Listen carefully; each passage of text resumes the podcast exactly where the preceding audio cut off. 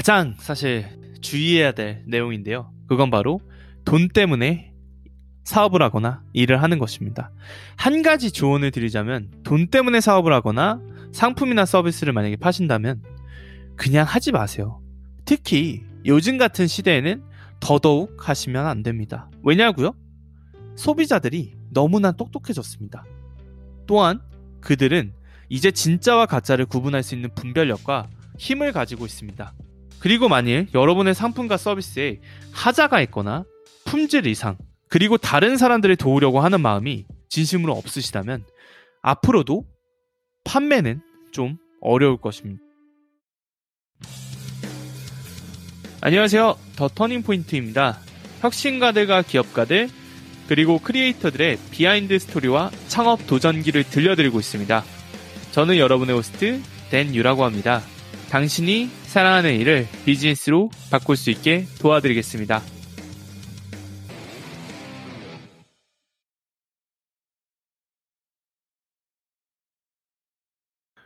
안녕하세요. 더 터닝포인트 팟캐스트 진행자 댄 유입니다. 이번 에피소드는 이전과 조금 다르게 진행을 해보려고 하는데요. 오늘 이야기할 내용은 게스트가 아닌 여러분들께 저, 그러니까 세일즈 관리에 6년의 경력을 가지고 있는 댄유의 이야기를 한번 해보려고 합니다. 이렇게 보니까 생각보다 경력이 많지는 않네요. 하지만 저는 언제나 소속된 집단에서 훌륭한 성과를 거두는 세일즈맨이었고 사업 시작 전까지 두 개의 기업을 거쳐 평사원부터 부장까지 모든 경험을 해보았습니다. 다양한 직급을 경험한 것 외에도 이를 뒷받침할 수 있는 다양한 수상과 화려한 실적을 보유하고 있어서 회사에서는 인정받고 클라이언트에게는 신임받는 업무 파트너의 삶을 살았다고 생각을 하는데요. 이 외에도 저는 수많은 영업사원과 팀을 훈련하고 관리하는 역할도 겸임했습니다.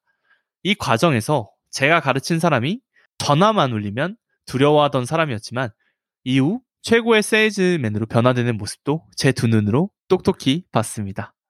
제가 과거 근무했던 회사 분야를 소개하자면 패션, retail 판매 대행 회사와 영업에서 가장 어렵다는 기술 영업에서 종사했었습니다. 이 중 짚고 넘어가야 할 경력 하나가 있는데요. social, media, tech startup의 팀 리더로 근무했던 시절입니다. 이 당시 제 직무 분야는 다음과 같았습니다. 첫 번째, 자사, 마케팅, 플랫폼 서비스 판매.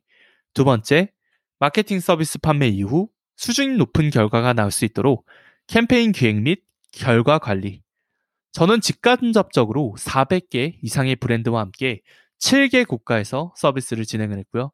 팀의 리더로서 팀원들이 거래를 성사시키고 고객들을 위한 마케팅 캠페인 전략을 기획하는 것을 도왔습니다. 오늘 제가 그래서 여러분들한테 소개하고자 하는 대화 주제는요.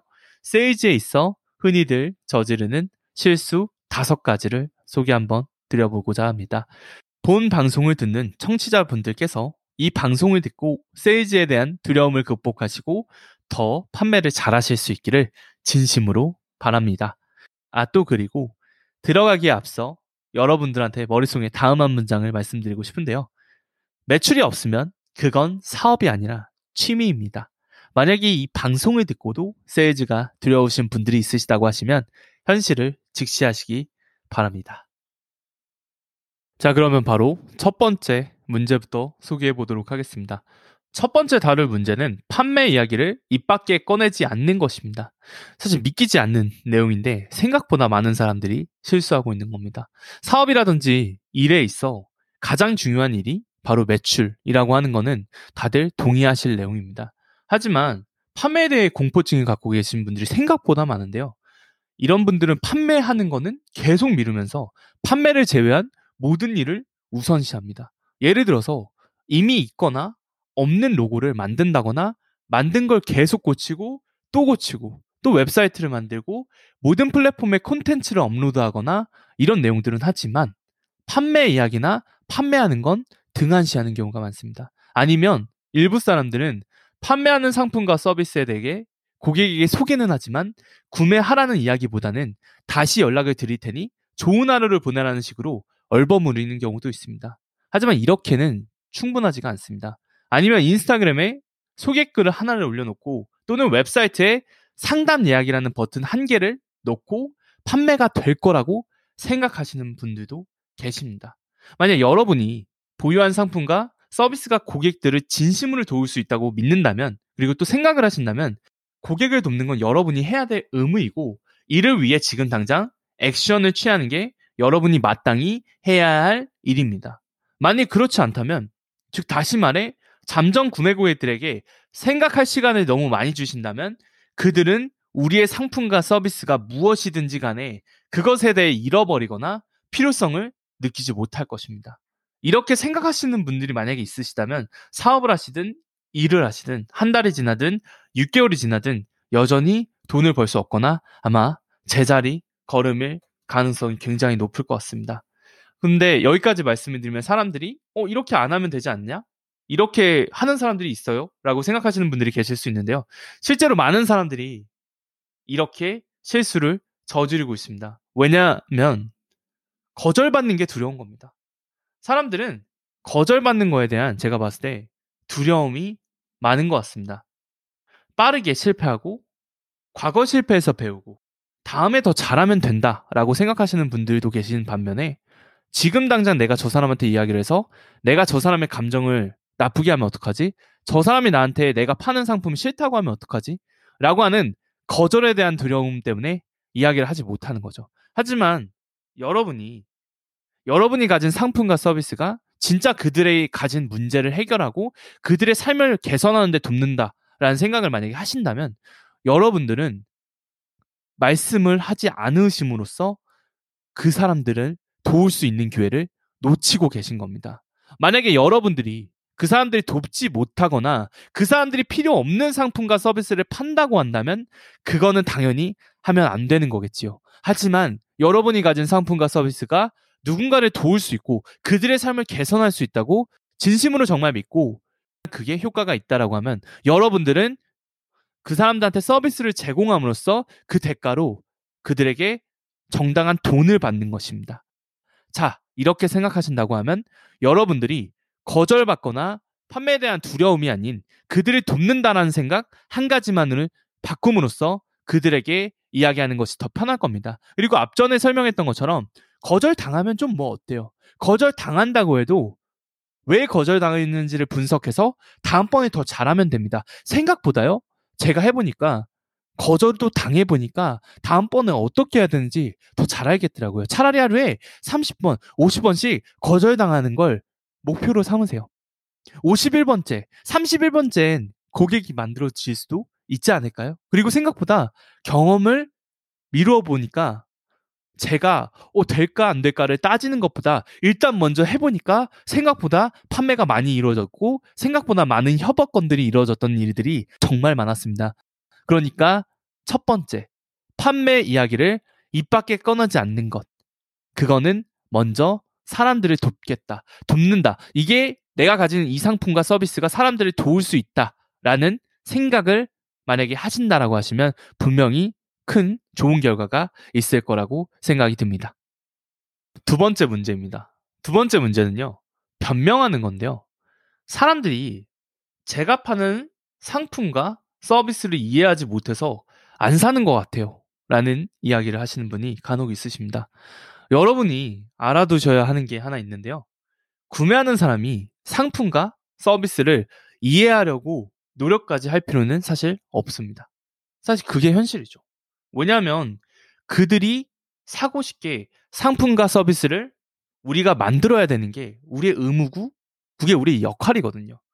근데 우리의 역할을 제대로 하지 않고 그 사람들이 제대로 내 걸 이해하지 못했다. 나는 괜찮은데 저 사람들이 이상한 거다라고 이야기를 하면 사실 시장에는 우리 말고도 경쟁사도 있고 어떻게 보면 그 경쟁사의 상품들 사이에서 타겟 고객을 돕는 게 진짜 우리가 더 잘 돕는다라고 말을 하는 게 우리의 역할인데 그거를 못 하고 있었던 건 아닌가요? 사실 제가 여기서 지적하는 건 그래서 두 번째가 바로 변명입니다. 우리의 역할을 고객에게 전가하지 마십시오. 예를 들어서 사람들과 대화하실 때 우리의 상품과 서비스가 고객의 삶을 바꾸고 그들이 가진 문제를 정말로 해결하는 데 도움이 될 수 있다는 사실을 정말 100% 만약에 믿는다고 하시면 쉽게 예시를 들어보면 우리가 우리의 자녀의 장난감과 차량의 엔진 오일을 교환하고 맛집에서 식사를 할 때 기쁜 마음으로 대가를 지불하는 걸 한번 생각해 보시면 좋을 것 같습니다. 우리는 그냥 같은 이치로 여러분의 고객 역시 여러분들이 판매하는 서비스의 가치를 느끼게 하고 똑같이 대가를 지불하게만 만들면 됩니다. 저의 경우에는 제가 코칭 프로그램을 지금 운영 중에 있는데 이름이 The Powergram입니다. The Powergram이라고 하는 이 서비스를 제가 팔 때 제 타겟 고객은 무형의 서비스 사업자들한테 제가 도움을 줄 수 있다는 사실을 100% 확신하는데요. 그렇기 때문에 저는 이 서비스를 파는 데 있어서 전혀 어려움도 두려움도 사실 없습니다. 만약 해당 프로그램이 궁금하신 분들이 있으시다면 한번 시간이 되실 때 callmeden.com slash 코칭 callmeden.com slash 코칭에 들어가시면 수업을 둘러보실 수 있는데요. 제가 가르치는 내용은 결국에 여러분이 사랑하는 일을 비즈니스로 만들어 드릴 수 있는 일입니다. 혹시 갑자기 왜 제가 세일즈를 하냐고요? 아니요. 여러분들한테 예시를 들려드리려고 했습니다. 방금 느끼신 분들도 계시겠지만 제가 제 서비스를 소개할 때 굉장히 자연스럽고 자신감 있게 소개를 드렸습니다. 왜냐하면 제가 이렇게 할 수 있었던 이유가 바로 결과에 기반한 서비스고 모두에게 파는 게 아닌 저는 특히 도움을 받을 수 있는 타깃 고객에게 집중된 서비스를 팔기 때문입니다. 여기쯤에서 여러분은 제가 서비스를 처음 팔았을 때는 어땠을지 궁금해 하실 수 있다고 생각이 됩니다. 그래서 말씀을 드리자면 물론 저도 최초 수강생들의 성과를 보기 전까지 판매 서비스의 효과를 믿긴 믿었는데 확신하지는 못했었습니다. 따라서 여기서 중요한 게 바로 여러분이 상품과 서비스에 대해 일단 자신감을 가지시려면 실제 고객들을 연구해야 된다는 사실인데요. 이를 할수 있는 가장 쉽고 가장 현실적인 방법은 바로 소셜미디어에서 실제 사람들과 대화를 하면서 그들의 반응을 살펴보는 것입니다. 그리고 그들의 관심사와 반응도에 따라 실제 상품들을 만들면 되는 것인데요. 참고로 말씀드리자면 여러분이 가진 전문성과 지식은 참고 대상이지 이를 맹신하면 큰 코를 다칠 수 있습니다. 실제 사람들이 구매하기 전까지 우리가 파는 상품과 서비스는 죄송하지만 전혀 가치가 없는데요. 여기에서 등장하는 게 바로 아이디어가 괜찮아야만 실제 사람들이 상품을 산다는 것입니다. 이는 영어로 pretotype이라고 하는 개념으로도 소개를 할 수가 있는데 이는 시제품인 prototype보다 먼저 사람들이 좋아하는지 아닌지를 아이디어만 해서 먼저 파악을 하는 겁니다. 즉 다시 말하면 아이디어가 충분히 괜찮기만 한다면 금방 돈이 될 수 있다는 거죠. 그래서 저는 이렇게 아이디어가 괜찮은 걸 먼저 증명을 하고 제 코칭 서비스인 더 파워그램을 런칭하고 한 달 만에 바로 천만 원의 매출을 올렸습니다. 제가 여기서 말씀드리는 내용은 자랑이 아니라 즉 다시 말해서 변명하지 않고 실제 고객들을 연구하고 반응도에 따라 그들이 원하는 제품을 제공을 한다고 하면 분명히 어떤 아이디어도 돈을 벌 수 있다는 걸 그 사실을 말씀드리고 싶었던 겁니다. 다음 문제는 계획 없이 제품과 서비스를 출시하는 겁니다. 여러분이 상품을 팔 준비가 되었다고 해도 고객이 살 준비가 된 것은 아닙니다. 만약 누군가 인스타그램에 서비스 홍보글을 한 번 올리고 사람들이 달려와서 사기를 바란다면 그 사람은 이미 생각에서부터 실패한 거라고 생각이 듭니다. 누군가 여러분이 판매하는 상품과 서비스를 구매하기 전까지는 그들의 관심도의 정도에 따라 최소 수일에서 수주 또는 수개월이 걸릴 수도 있는데요. 혹시 그들이 여러분이 의도한 것만큼 반응을 보이던가요? 아니면 여러분이 그들과 충분한 교감을 시도하셨나요? 모두 동의하시겠지만 좋은 물건과 서비스를 판매하는 건 우리만이 아닙니다. 고객이 애초에 우리에게 사야 하는 이유는 없습니다. 따라서 우리는 명확한 계획을 가지고 상품과 서비스를 출시해야 하며 고객과 충분한 관계를 만드는 것에 집중하셔야 합니다. 만일 고객들과 관계를 쌓았다면 절반은 오신 겁니다. 자, 이제 상품과 서비스를 만들 때 여러분이 해야 할 거를 말씀드릴게요. 우리가 판매하는 상품과 서비스가 다른 고객들에게도 효과가 있었음을 우선 설명하는 겁니다. 그리고 고객이 읽을 글 등으로 하여금 그들이 스스로가 도움을 받을 수 있다는 것을 느낄 수 있게 해주어야 합니다. 바로 이 순간을 위해 미리 고객을 파악하고 조사하는 것이 대단히 도움이 되는데요. 당연한 거겠지만 우리가 고객을 완벽히 이해한다면 그들이 어떠한 문제를 가지고 있는지를 정확하게 알 수 있습니다. 예를 들어 여러분은 경쟁사가 고객을 확보하는 모습을 보셨을 겁니다. 하지만 우리가 판매를 하면 경쟁사가 하는 것처럼은 하는데 존처럼 고객이 쉽게 확보되지가 않습니다. 바로 그 이유가 사람들이 우리의 글과 상품 그리고 서비스를 보고 그들이 가진 문제를 해결할 수 있다는 생각이 바로 들지 않아서입니다. 하지만 이와 반대로만 한다면 그리고 그런 생각을 심어준다면 여러분이 원했던 그 결과 즉 그 결과가 바로 나올 수 있다고 생각이 됩니다. 그래서 계획과 생각 그리고 고객이 무엇을 원하는지를 먼저 파악한 다음에 제품과 서비스를 출시하는 것이 더 효과적이지 그냥 상품과 서비스를 런칭하면 소개하면 홍보하면 누군가한테 이야기를 하면 사람들이 사줄 거라는 이야기를 절대로 하시면 안 됩니다. 다음 문제는 상품에 대한 소개 방법이 잘못됐을 때입니다. 무슨 말이냐면 대부분의 사람들이 상품과 서비스를 팔 때 그들의 제품의 기능과 구성에 초점을 맞춰서 판매를 하려고 하는데요. 그리고 기능과 구성을 굉장히 강조합니다. 사람들은 대개 아주 멋진 구성이 아닌 그래서 즉각적으로 그 사람이 도와줄 수 있는 게 바로 뭔지 나한테 어떤 혜택과 그래서 어떤 효능이 있는 건지를 궁금해합니다. 하지만 많은 사람들이 고객이 듣고 싶어 하지 않는 내용을 길게 이야기를 하면서 고객의 흥미를 떨어뜨립니다. 자, 바로 예시를 한번 들어보도록 하겠습니다. 기능과 구성은 다음과 같이 소개를 할 수가 있습니다. 저는 20개의 영상과 36장의 PPT, 그리고 10개의 과제로 구성된 수업을 팔고 있습니다.